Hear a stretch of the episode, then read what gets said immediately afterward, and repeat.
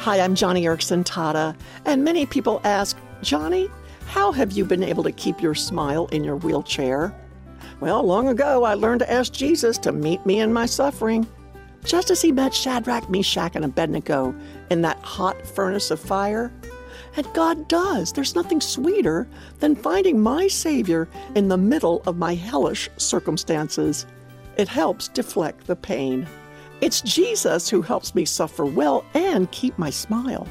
You know, rarely does God rescue us out of the hard places. Instead, He speaks peace into those places and invites us to find Him, Jesus, our rescuer, in it. Jesus helps us be in a difficult place very well.